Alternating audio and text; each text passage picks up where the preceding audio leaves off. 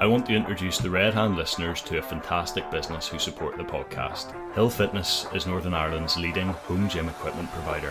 Whether you're a total beginner buying your first weight set or a strength training veteran creating your dream home gym, Hill Fitness have you covered. From dumbbells to squat racks, gym flooring to exercise bikes, Hill Fitness have everything you need and more. Red Hand listeners can receive an exclusive discount of 5% off their first order in store or online. Just use code RED5, all caps, at the checkout.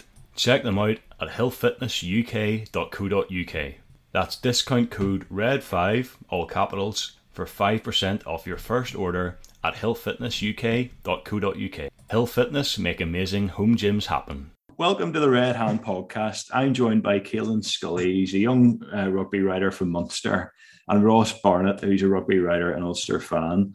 So, we're going to discuss Ulster's first win at Thomond Park in eight years on Saturday. So, if you didn't see the game, it ended up 14 15 in Ulster's favour, edge of the seat stuff. And what a huge statement that was from Ulster, who are now second in the URC table. So, I want to get stuck straight into uh, chatting to the guys. So, Caelan, this is a tricky one for you, but do you think Ulster have now cemented their place as the second best province in Ireland? It's a great way to start my first uh, podcast appearance, lads. But I'll, I'm not going to actually say the words because it'll kill me. Because I grew up when going to watch Munster win Heineken Cups themselves, so I'm not going to say that. But I, I'll give you credit. I think Ulster right now are one of the five or six actual contenders to win it. Bear in mind, I do think Dan McFarland needs to actually look at guys outside of his normal 25, 26 if they do want to win. But I do think they're one of the maybe five, six teams that can win it. I think Ulster, I touched on a few times in my own pieces, like they've got a young squad. An awful lot is going right for them. They've been tested. They've had tough losses. You know, that Stormers game in particular last year. And they are right up there with Leinster as one of the best teams in the country. What ranking? I won't say, it, but they're right up there anyway. Uh, you, you, know your audience, Caelan, clearly, because um, we're going to agree with that, and uh, uh, I think I think that's not inaccurate. I, I don't want to get too ahead of ourselves. You know, it was a fairly narrow win, but uh, a win nonetheless in in a very difficult environment. So I want to turn to Ross now. Um, to add even more uh, Ulster bias than I'm already giving. So, uh, Ross, do you think that was a, a, a that scoreline was a fair reflection of the performance of both teams? Um, yes and no, and I'll tell you why I'm sitting the fence here. Three tries to one. Yes, I think I think it, I think it was. Um, first Ulster's three tries scored the first half. They basically did three attacks. They scored three tries from. Um, obviously we'll get on to that later. But I think maybe should have done a wee bit more. But um, in terms of a one point win, no. I think maybe if two, three of them conversions landed 21 13 or 21 14, sorry. Uh, yeah, I would. I don't think it was a one point game. I think Ulster had a more. I, I, it shouldn't have been as uh, nail biting towards the end as it really was. Um, I, I don't think Munster were as bad as everyone made them out to be.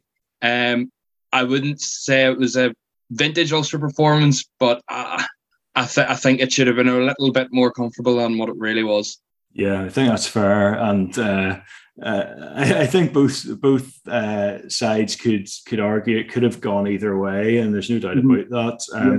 And we'll, we'll, turn turn to talk more about the actual performances in a second. But I, I suppose uh, if you're anything like me, it can be difficult to keep tabs on all the all the other provinces, let alone the other URC teams, and, and know sort of what's going on with them. So, Caelan, could you bring us up to date with Munster? I mean, we, we might have not followed uh, just as closely this season. How have you been getting on? It's been shaky.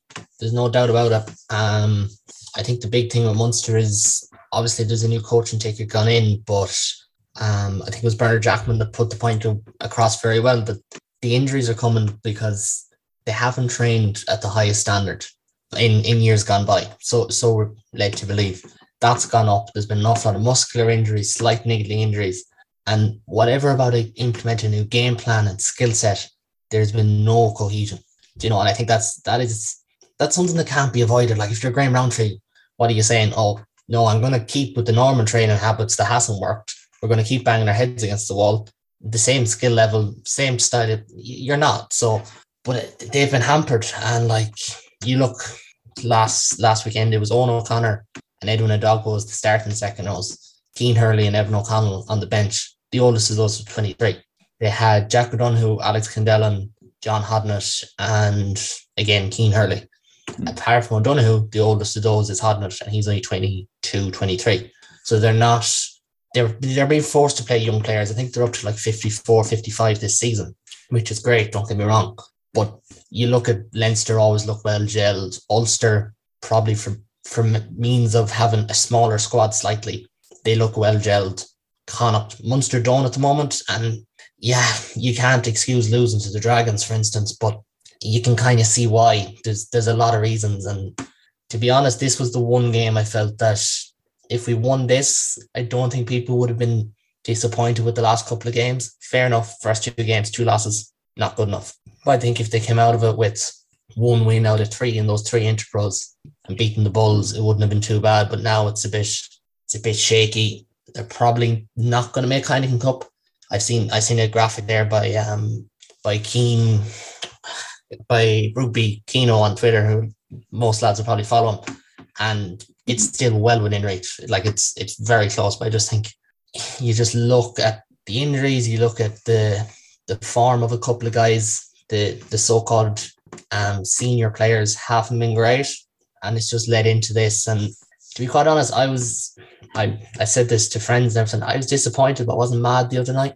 Like the better team did, the better team won. Do You know, like Jack Crowley was the weight of a post from winning for us, but then Ulster would probably have kicked their goal down the other end then as well. So yeah. it hasn't been a great start. It's uh, two wins, five losses, and those two wins were against Zebre and the Bulls at home. But listen, it's it's the best league for a reason because anyone can beat anyone. And we'll just we just go with that angle, and I'll feel happy if I continue harping that drum.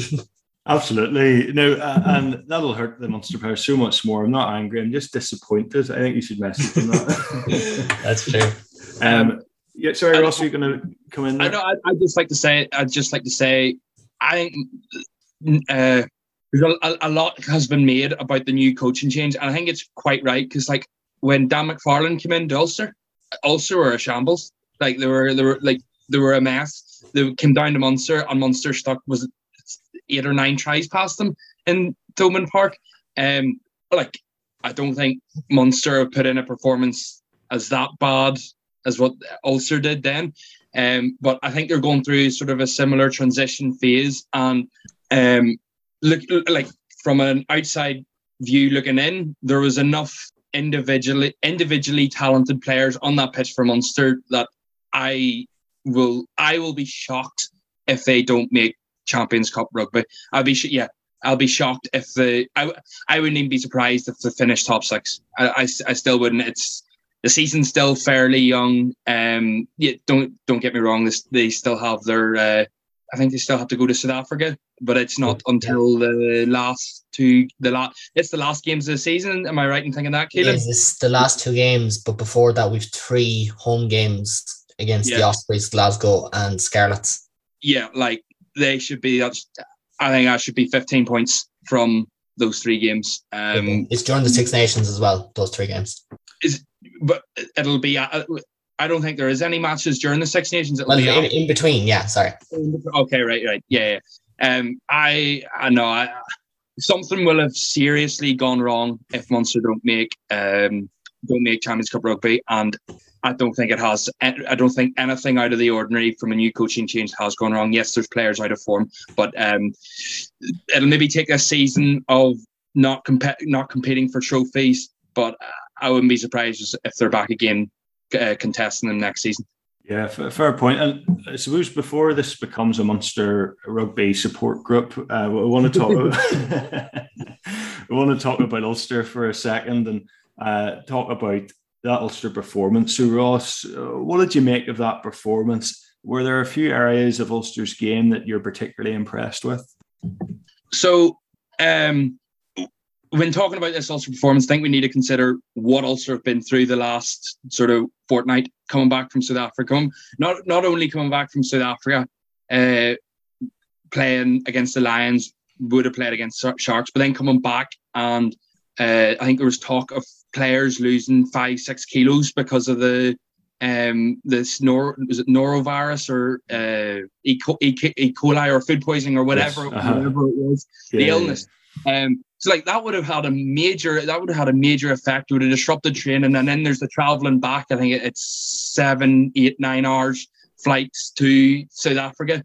Um so taking that into consideration, um I, I was happy enough. Um, and I'm also I'm actually just looking here at Ulster's recent record away in Munster, and um, it is really not good. Out of the uh, previous 22 matches uh, in Munster, dating back to January 20, 2003, Ulster that is the weekends was only Ulster's sixth win, and in out of out of those 22 matches, they've only scored more than one try six times. So getting three tries down in Munster in really bad conditions, considering Ulster are sort of known for their um, backline play and putting the putting the ball up the jumper. I was really happy. I was really happy with the line out. I thought they put serious pressure, Sam Carter and Al O'Connor, serious pressure on the Munster line out. It's usually the other way around. We usually have yeah. Peter O'Mahony and Tadhg Beirne wreaking havoc and also struggling to contain their own ball.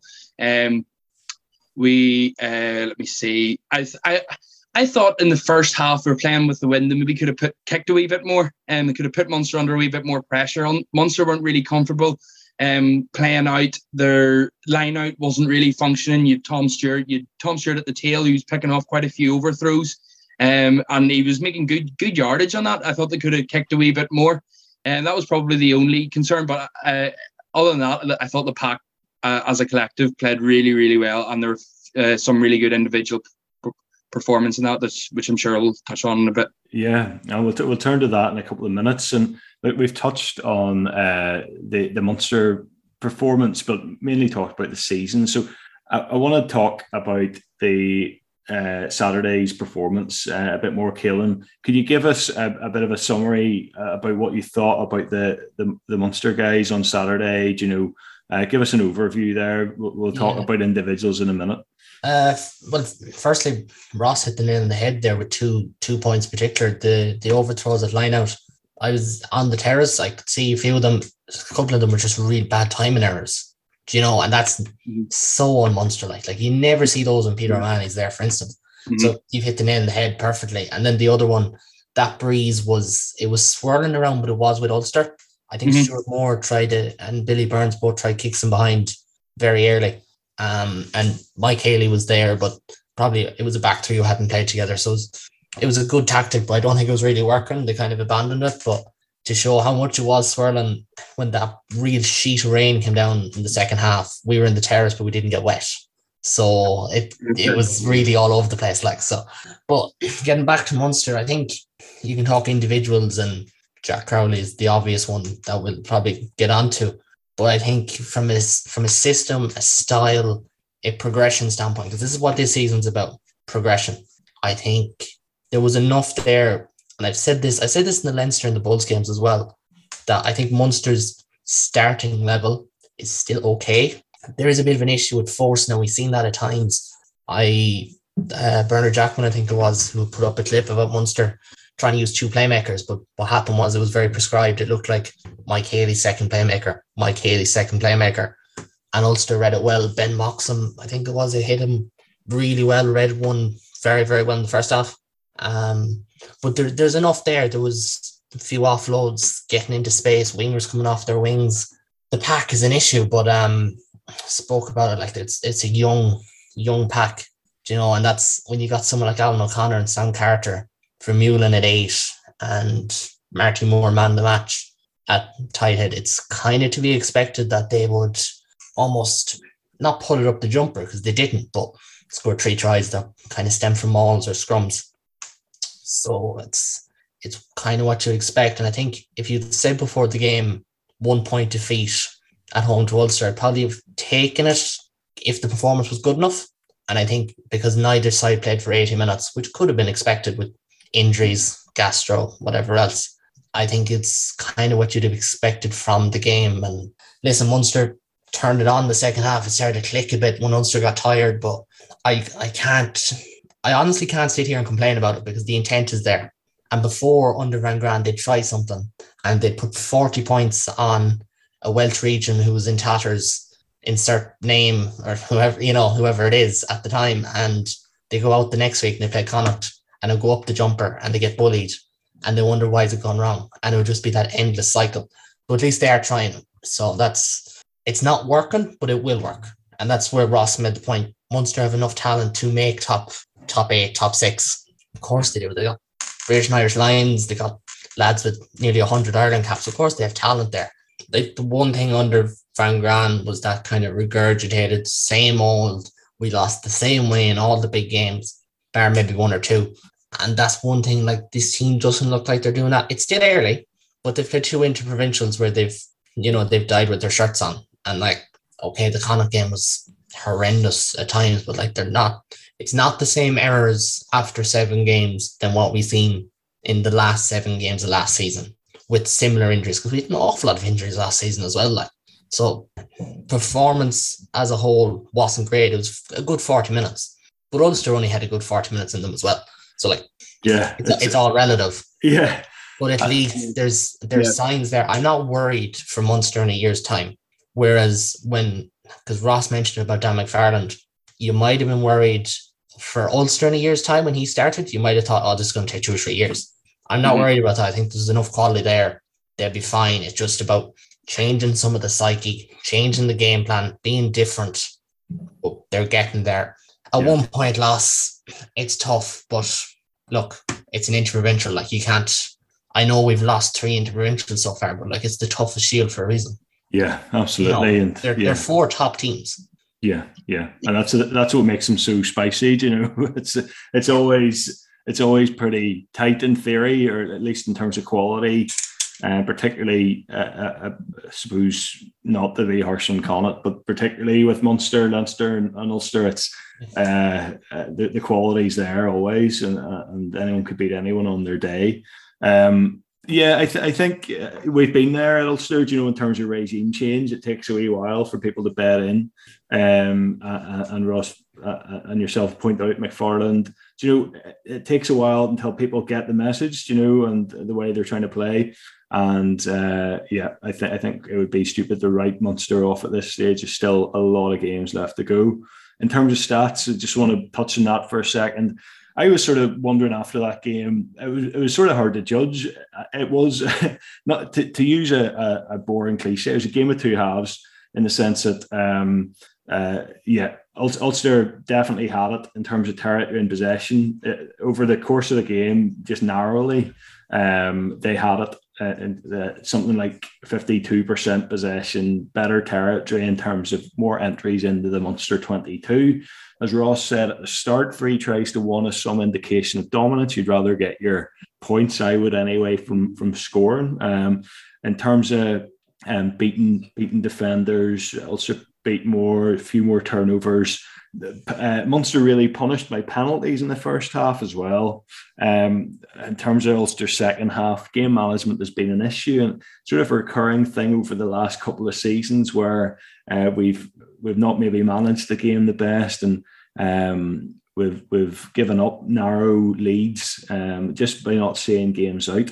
Now this is encouraging. Um, this is encouraging because um, we've we've let our guard drop, and uh, in in the second half there, Munster have, have come in, and uh, it's a game that we maybe would have lost, maybe last season or the season before.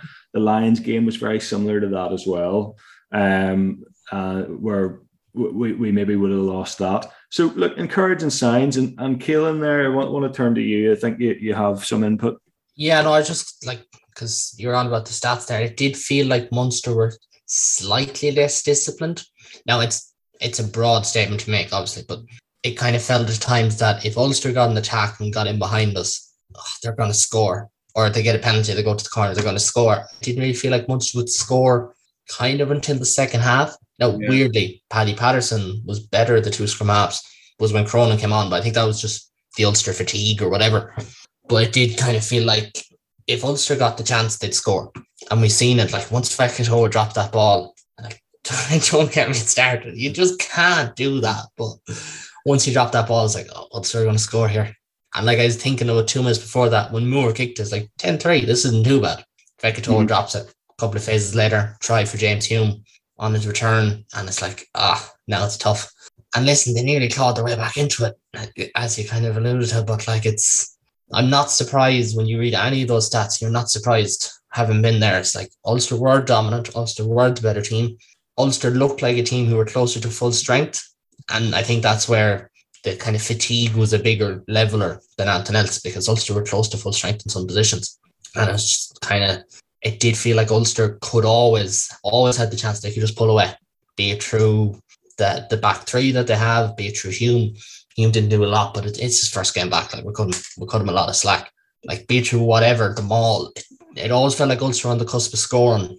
And that's, it's not a worry because Ulster are a top team, but it makes sense when you when you read back over it, having been there, having felt how the game was going. Yeah. It, it did feel like Ulster could have always got a fourth try and that like I think Ross said it earlier, like Munster over criticized. Munster always overly criticized. Yeah. We, we could beat South Africa in a month's time and people saying, Why didn't you beat New Zealand again? like you know, but yeah, I, yeah. I, like credit to Ulster. They went to Thomond Park and they beat Munster. And that's one thing. And as far as I can think, when you think of Thomond Park and Munster, only Leinster really and May and I think like we bet Saracens there, we bet Racing there. Like Leinster really the only team to have gone to Thomond Park and actually beat Munster as opposed to just slightly over the line. So yeah. That's, that's that's good for Ulster when you look at them as title contenders. Like it means as much as winning in Johannesburg in, in some ways. Yeah, absolutely. That's why we're delighted. You know, uh, full respect the Munster, and that's why why we're we're we're coming away delighted with that win, albeit a narrow one. And I want to um, turn to talk about individual performances now. So, Ross, what Ulster players uh, stood out to you on an individual level? Um, my, uh, number one, Tom or Tom Stewart. Um, I thought he was fantastic with uh, the ball, the ball in hand. I thought his line out work was really good. Um, and then defensively at the line out, he was able to pick uh, pick Munster balls off, and he's a phenomenal turn of pace. Like he can go um, start from a stand start to full sprint in like that. Um, and it's a real, it's a real weapon. It's a real weapon off the ba- off the base of the scrum. Um, you see, he's not he's not afraid to sort of break away uh, if it's on and dart for the line. I think we've seen maybe not necessarily in that match, but we have seen that before. Um, and it's actually it's, it's got made it's got also a few good yards, and I think maybe the the the last try, uh, or sorry, the last when Ulster turned down the kick at goal and went to the post, went to the corner. I think there would have if if the hooker had a broke off, and I think Munster were down men on the blind side, and Ulster could have could have uh, manufactured a, like a one on one, and you'd back your hooker to beat whoever was in whoever's in front. Um, but yeah, t- uh, Tom Stewart was number one. Uh, I thought Rory Sutherland had a great impact off the bench. Um, three vital turnovers, uh, just sort of halting Munster momentum in that second half when you thought, oh, here, um, they're getting up the head of steam here. It's going to be like the Thomond Park away match last year where uh, Ulster had, like Ulster should have won it and then they just throw it away at the at, at the end. Uh, but no, he stepped up. I actually thought there was a there's a few other players stepped up um, with maybe not vintage performances, but I'd say vintage moments. Vermeulen at the Vermeulen at the end. Uh, Ethan McIlroy down the left wing. Uh, was it a hack hack on? And did he carry? The, I think he carried the Munster uh, Munster man back over the line. Uh, Stewart Moore with a break in the second half as well. Uh, there weren't too many Ulster breaks in the second half. That was that was one, and um, yeah, so and then obviously Sutherland had three. So uh, they're sort of a few mo- few players slash moments that's, that really stood out stood out for me. Yeah, thanks for that, Ross. And um, yeah, the, the, there are uh, in terms of um, Tom Stewart uh, carried twelve times. I think carried for 57 meters, um, uh, which is incredible for Hooker in terms of yardage gained uh, per carry. 14 tackles, um, unbelievable. Marty Moore, as, as you said, uh, played a full 80 minutes, uh, which for a guy like Marty Moore, who let's just say he's more of a traditional traditional prop in terms of terms of build and carriage, you know, but uh, 80 minutes, 15 tackles, which is um, for a tight head prop unbelievable. I mean, every every every podcast, it seems I'm just uh, like a broken record saying how great Marty Moore is, but, but I'm going to keep going. Um, but yeah, I, I, I, agree fully. And I suppose, Kaelan, from your perspective, which Munster players emerged from that game with credit? And, and also, if you want to uh, shout out a couple of guys in the, Munster, the Ulster team, that would be okay as well. Of course, it'll be okay. Um, I'll start with Ulster. I do like Tom Stewart has impressed me anytime I've seen him. It's, it's one of the weird ones where there's always guys who come out and you always hear about them. So Stewart yeah. Moore was that for me. I, I heard about Moore before I heard about Hume. Um, and I, I'll get to Moore in a minute, but Stewart was he was good. He looked good in the Emerging Ireland tour. Like you look at Ireland's depth at third choice hooker, and it's Dave Heffernan, Niall Scannell, and then you go into the Tom Stewarts, Dylan Tierney Martins, Jimmy Barons. Barron actually played well. I think yeah, pros were alright, but I, I kind of like I I felt like it was all kind of there was a couple of timing issues. Like when you're there, you can see it's it could be timing, it could be lift, it could be throw, and I think a couple of them were timing. But I think there's there's a there's a chance that someone like Stewart, Tierney Martin, Barron could just squeeze in there ahead of Heffernan because Heffernan's a good player, but if you're going third choice do you go with someone who's more in the Dan Sheehan mold or more in the Ronan Kelleher mold? And then I think, you know what? We've got a diamond in Dan Sheehan. Let's try and get another one. You don't know what they're thinking. I think he impressed Marty Moore. Like I, I agree with yourself, Peter. Like props don't get enough credit. Prop a prop has never won man the match in the Six Nations game. Like it's it's crazy. Like is that right? Yeah, honestly, I think no they're still making this. I think they'll probably give it to Tadhg Furlong now the next time as well, just to say he's the first one. But just like Marty Moore was brilliant, but I was at the game, I didn't really notice because he made so many tackles, and then he's the kind of lad he always looks tired. I nearly thought, has he come off? Is he still there? Is uh, is he a sub? Like you don't, but he's he's playing really well. I think like he could start on Friday night for the A team, and you're just thinking, okay, we have a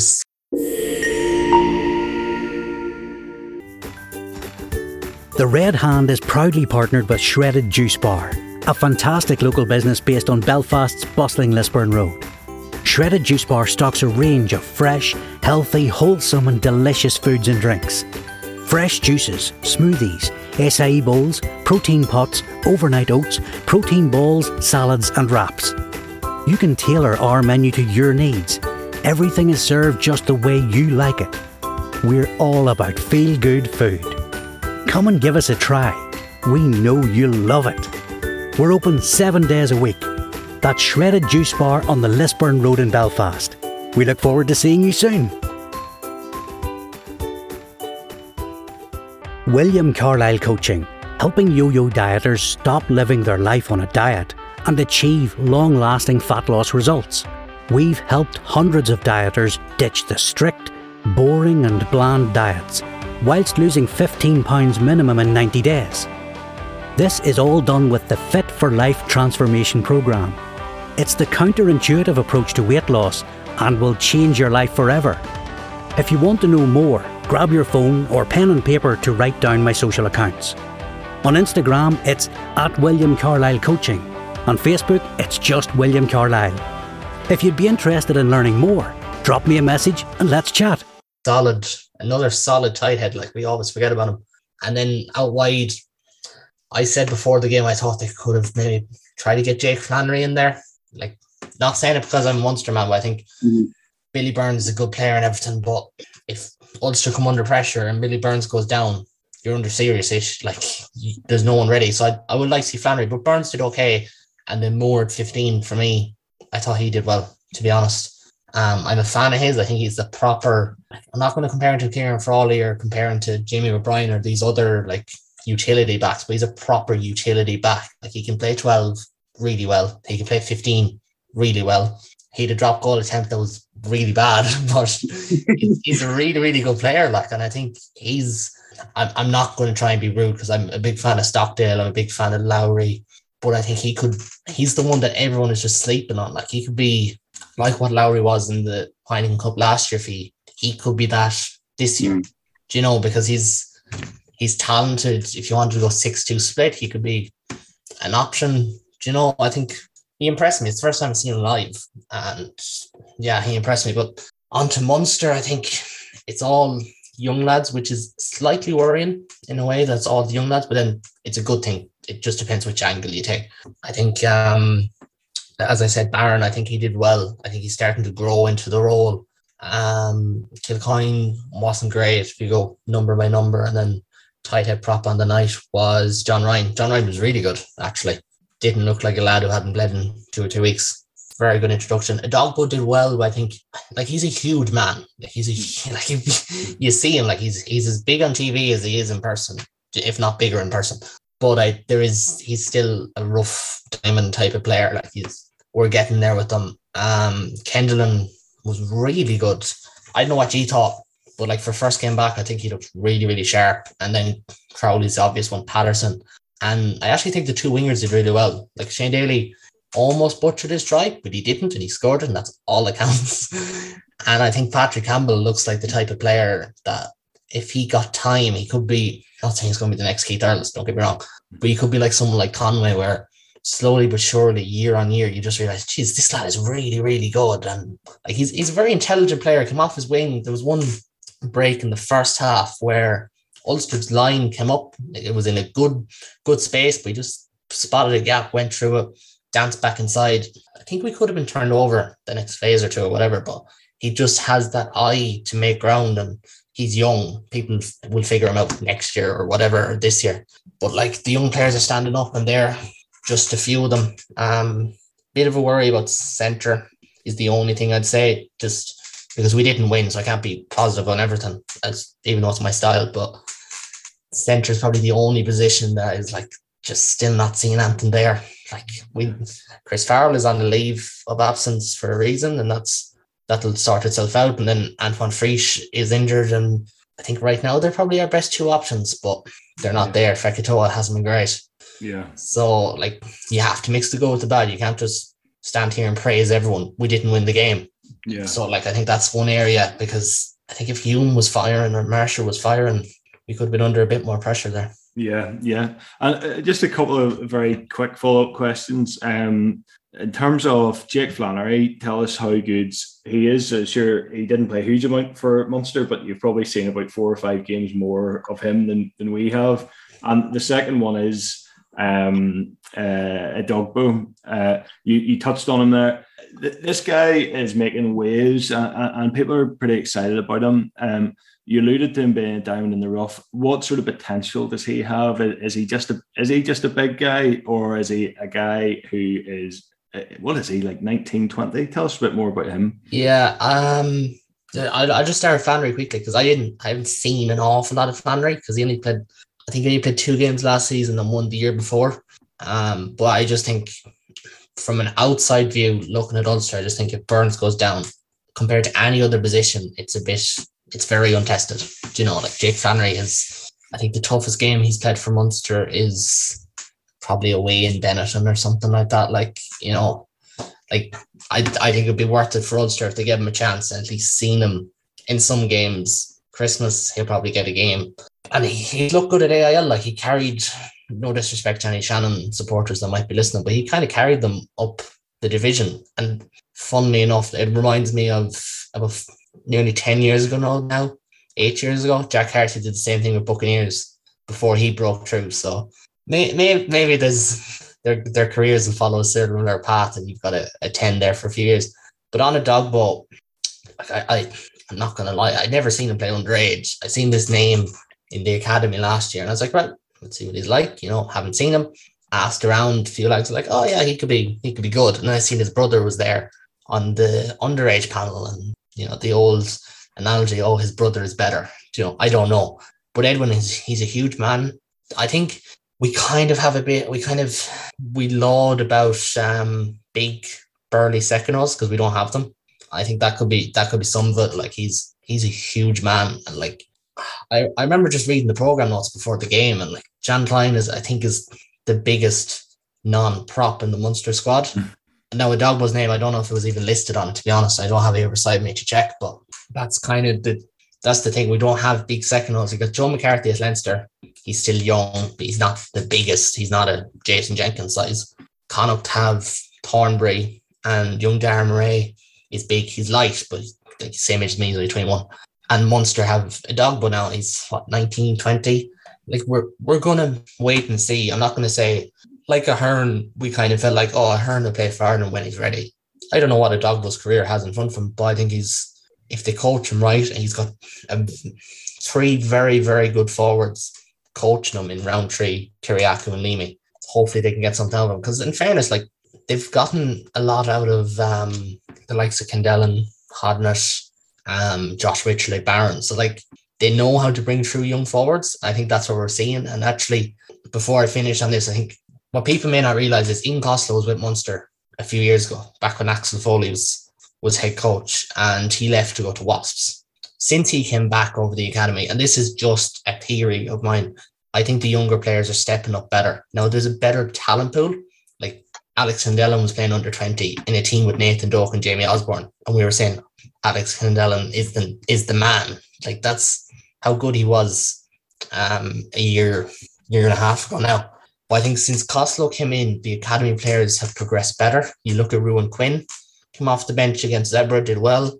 You look at Edogbo, Eoin O'Connor was on the bench. Well, it started the other night. To be honest, I don't, I didn't see enough of him from being there to say he looks really good, but he's a good player. And I think that's one positive in this Munster coaching, of which there is a lot because they're they're big names. They've they've proven themselves. But Costello is clearly doing something right in the academy and that's always a great starting point. They always talk about in soccer, if you don't get your signings right, it's not going to work. But I think in rugby, if you don't get your academy right as well, you know, you look at Leinster's, it's no one comes out of the Leinster Academy and aren't able to play URC. And I think that's one that's one thing that I think we can be happy with that Costello is there and things are going right and there's good young players coming through. So I have faith in them to get the most out of these players. And is Edogbo going to be this power athlete second row? I don't know. He has the size of it. Like he's again, he's a huge man. He's bigger than Tadhg Beirne. And Tadhg Beirne, I know people say he's too small, but you you know what I mean. Um, like he has the he has the physique to do it. Yeah. Now yeah. can we coach him into being a great player? Like he won a great turnover the other night, but I don't know if you've seen it. Like his hands were definitely on the deck. We're not going to get into a referee conversation, but there was a couple of those the other night, both ways. It's like, oh, and turnovers is one of my big pet peeves because I feel like players just leave their hands on the ball, the referee gives it. It's like, no, you need to turn it over. And Edogbo didn't. He just got yeah. in the way of it. But like yeah. that size, the referee just gives you the benefit of the doubt, don't they? Same with Billy Vunipola. Billy Vunipola never wins a clearing turnover. Yeah. Gets in front of it. The referee gives it one. Like, I think they're just intimidated by their size. You know, you don't want to argue those guys. We all be? Like, just to just give them what they want. Um, yeah, I, I only ask you about the dog, but I think he's. I, it's exciting to see a massive Irish guy coming through. I don't know. I just yeah. think that's class. The last one I remember is another monster guy, Tony Buckley, coming through, and I just thought he's like one of the biggest people I've ever seen. Just like a massive sort of farmer. Um, and then Edogbo is a, a similar sort of um, just an absolute brute, and, and he's only I mean, he's what 19, 20, unbelievable. Yeah, he's definitely younger than me anyway. So he's about 19, 20. I know it's insane. It's insane. But anyway, I mean, that, that sort of concludes. And we, we could talk about refereing decisions and stuff like that. I, I find all that a bit a bit dull. Like, uh, I will go into it though. We'll, we'll have a quick discussion. he ref the game, Ross. What do you think of the ref quickly? Um, I, I, there, I don't get well. I'll, I'll, say what I'd say every every game. There's decisions I don't agree with, but then, uh, well, I suppose he's on the pitch. He has to make a decision very quickly. Uh, listen, I'm talking about round ruck time and stuff. Obviously, the TMO will come in for foul play. I thought he got. I thought the. And I thought Fekitoa should have gone. Like I thought it was a red card. Um, but other, other than that, I thought he was okay. He was okay. He's it's it, it didn't win or lose anyone the game. I don't think so. In yeah. terms of that, in terms of that way, I don't think any there can be any sort of complaints. There's just just sort of the the Fekitoa red card or yellow card. It should have been a red card. That that incident was maybe the only sort of major thing that I can that I can think of off the top of my head. Yeah, he probably annoyed uh, both sides in equal measure. Which um, I, there's probably a Vermeulen moment, you know, in the first half where where he, he had your man around the neck, and uh, it's a bit of handbags, but also, I mean, you, you could see him getting a yellow for that in other circumstances. But um, I, I think um, it's it's it's nearly impossible to refer. I, I I don't envy anyone who referees rugby to be honest. So I'm always loath to criticise referees um, uh, unless they do something against Ulster, in which case. Um, um, but I, I, just want to finish off by talking a wee bit about Ireland uh, this weekend. So we have. Uh, the face-off between the world champions South Africa and world number one Ireland uh, in Dublin on Saturday. So Ireland A also take on New Zealand on Friday. So it'll be interesting. Um, there's a bunch of guys uh, from Ulster represented, obviously. Got a list uh, there in our show notes. Uh, Baloucoune, Lowry, McCloskey, Stockdale, Herring, Treadwell, Timoney, and O'Toole is the one that I forgot about. Um, uh, in terms of just very briefly to, to finish this off here, who who will you be looking out for this weekend? So you've got those games. Uh, who you excited by? Who who who will you be sort of keeping an eye on? We'll start with uh, well, whoever wants to jump in. Um. Oh, yeah, we're, we're going, Keelan. I'll I'll go. So um, just to get the Munster perspective, I think we had six now five players in the A squad. Um, Ahern is a huge loss because I think a lot of people would have liked to see Ahern in a green shirt again just to see what he can do. But I think for, out the A squad, Crowley's the obvious one because he's come on this year and looked like a new player and he's looked like players enjoying himself in the system, whatever. So he's probably the obvious one there. But there's a couple of players like Gavin Thornbury of Connacht. Could he force his way in another big second? Oh, like we, I forgot about him there a few minutes ago. Um, Caolin Blade. I, I know I'm on an podcast. I'm not going to say Nathan Doak won't make the World Cup, but Caolin Blade could possibly get in in front of him because if Murray or Gibson Park gets injured, you don't want to have two lads of 23 and 22. You know, like not, it's not your ideal choice unless you're France and you've got 40, 14, 22 year olds from halves who are all capable. But uh, um, so Blade be looking to see what he can do. Jamie Osborne was a part of that 20 squad with Dale, Doak and Kendall. And I was trying to think, is there anyone else in that A squad? Salano is there, but I think he's a he's a long term project. Um, and I just Scott Penny, Max Deegan as well. Like being the back row in Ireland is both the hardest and easiest thing in the world to do because there's so many players in front of you, but also at the same time, if you're starting or within the top five in your province, you're obviously very, very good. And those two lads are. Um, Deegan could have captain side on on on Friday. I don't have information on that. Well, he he could like he captained the emerging team. And then on Saturday, then I read a thing there earlier on from Murray Kinsella. He reckons Jamison Gibson-Park won't be fit. If that's the case, I'll, I'll throw it up to you because it's, it's going to be between two Munstermen. If it's Casey or Doak or Casey or Murray, sorry. Brilliant slap. You, you want it to be Doak, I can tell. I'm not going to say that because I'm a huge Craig Casey fan. And apparently, if you go on Twitter and defend Craig Casey or Conor Murray, you're you're going to be exiled. So I'm not going mm-hmm. to not going to do that here against Nathan Doak when he's not here to defend himself. But I think that that's a huge area for Ireland because I firmly believe like I looked at ruck speeds in all of Ireland's games. Even against France, which was our slowest ruck speed, we still got quick ball. So I don't think we have to go out there with the mindset. I think it's a, a negative mindset to say we have to go out, we have to bully South Africa. Like we've got James Ryan and Tadhg Beirne the second row against Lood de Jager and even Etzebeth. We're not going to physically impose over them. We have to be smarter than them. We have to play smart. We have to play to our strengths. And like, yeah, beating New Zealand doesn't prove you're the biggest squad in the world because they're not either. But I just think we're not we're not going to win by out South Africa. South Africa. It's just not going to happen. They they won a World Cup off this. If we are going to win, it's going to be you know Beirne on turnovers. I know they went with Deon Fourie, so maybe they're on the bench, so maybe they're looking at that late on that Irish back row and the jackal threats whatever. But I think like Jasper Wiese is a very good player, but if Peter O'Mahony does what he did to Sam Cane and calls him a, an SH1T version of Vermeulen or whoever else, like maybe he'll get a yellow card and maybe that's a strength. And like Conor Murray, could win his 100 test cap. He's not a bad player. He's still, he's never a bad player. He was just not peak Conor Murray the last few years. But they're going up against Hendrikse and Willemse, both of which can be very, very good in their day. But I don't think Willemse is even the third best out half in South Africa. I, I don't know what Libbok has to do, to be honest. Oh, you know? I, I completely disagree with that. Really? I think Willem is unreal.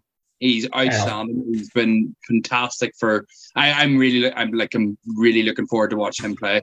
Um, he he's done it for the Stormers at 10. He's done it for the Stormers at 10, 12, and 15. He's sort of done it at international level 15. I don't think he's played that many games at 10.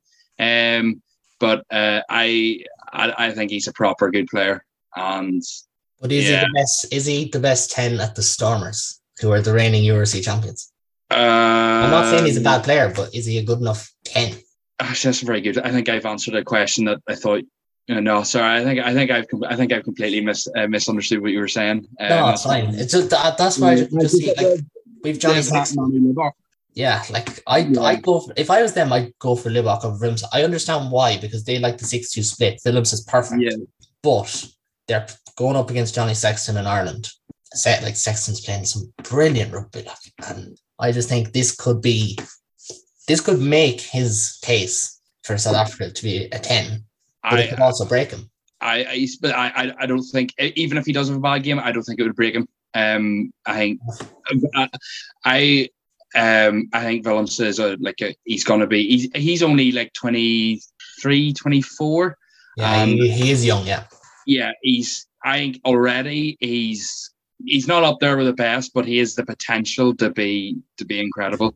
Uh, I actually I don't think he's that far off from being the South African number one. Um, Manny Libbok and Chris Smith of Stormers and Bulls. They don't seem to really get a look in the international scene. Um, Andre Pollard, he doesn't do it for me, and neither does Elton Jantjies. Or however, I think there's off field problems mm. at the minute. Um, I think it, I think it's paved the way for Willemse to for if he has a good autumn internationals. I think he I, I can see him having it. Although I think the Stormers also have uh, an under 20 out half, maybe utility back out half coming through. Sasha Gonzalez. I, I, yeah. I may have, I think play against Connacht, if I'm right. Yeah, possibly. In that game, I think. Yeah. Yeah. If I'm correct, but no, I, I get what you mean. He's a he's a very good player, mm-hmm. but there's a there's a big difference at international level right now in his career. Now, I'm not saying probably a bit harsh for me to say it'll break him for 10 years time, but yeah, there's a big difference in being a top quality back and being a top quality 10. Like Mike Lowry is a top quality back at the moment. Yeah. I wouldn't throw him into the 10 shirt. Same way I wouldn't throw Frawley into the 10 shirt in this game because there is a difference, but yeah. he's still a very good player. And maybe he could be up to Kolbe mold where even if for 79 minutes and 30 seconds you keep him quiet, he could still do something the other 30 seconds. And if that's the case, then I'm massively underestimating him. And I can be wrong from time to time. So you never know. I might be.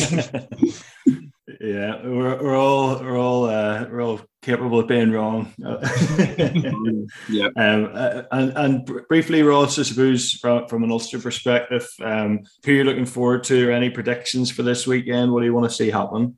So I'm looking at the A the A team here. Marty Moore. Um, I think it's we sort we sort of touched on him earlier about how he's been uh, really, really good for Ulster, but he ha- he never really got quite the same focus when it comes to being omitted from international teams as, for example, Stuart McCloskey. And I, and that's not saying anything negative about Stuart McCloskey. It's just merely saying that I think Marty Moore should have been in that discussion as well about oh why is he not there? Um, so I'm I'm I'm delighted for him, and I think he'll. Uh, I wouldn't be surprised if he starts that A A game. Uh, also, ob- obviously, there's players from the sen- senior team will play may play in it. I think Nathan Doak and Tom Stewart are linking up with the extended squad later this week. Um, Max Deegan, that the Leinster back row, there was once upon a time Max Deegan was the hottest prospect there. Um, he sort of drifted. He's sort of just been injuries. He hasn't had the step forward. Uh, I think I, I hope he gets back to like uh, the, the levels. Um, James Hume is the the other one. I think I think he should start uh, on Friday night, and it'd be interesting to see. I don't I don't think the the All Blacks have named their team for Friday, uh, but it'd be interesting. tomorrow. It's a... tomorrow. Yeah, it, it will be. Uh, it'll be interesting who they, who they name because of some they're they're they haven't exactly got brought a weak team over, and um, there's plenty of strength there. Um, looking at such the, thing as a weak New Zealand team, even if it is an A team. You know, like like they still oh, like TJ Perenara is captain, isn't he? Yeah, and like uh, he's, yeah. he's so underrated. Like he's such a good player. Yeah, I don't think he's as good as he was. Oh no, no. Um, still a good player, but I think um, there's New Zealand maybe have better options. I could be again. Yeah, I could be wrong. Well, we, we routinely beat the All Blacks now anyway, so yeah. um, but, yeah, I know it'll be fine, it'll be easy. So uh, no, I think it's it's exciting, and as as you both said, there's there's some guys to look out for there. A decent Ulster contingent in the squad. Uh, I think it's about right uh, at the minute in terms of guys being called up. I think McIlroy's another guy who will uh, get in the get in the squad before too long. Um, but yeah, it's uh, no, it's it's exciting, and um, we're, we're without Ulster Rugby for a while now. So uh, the next game, what is it, the twenty fifth of November uh, against uh, Zebre.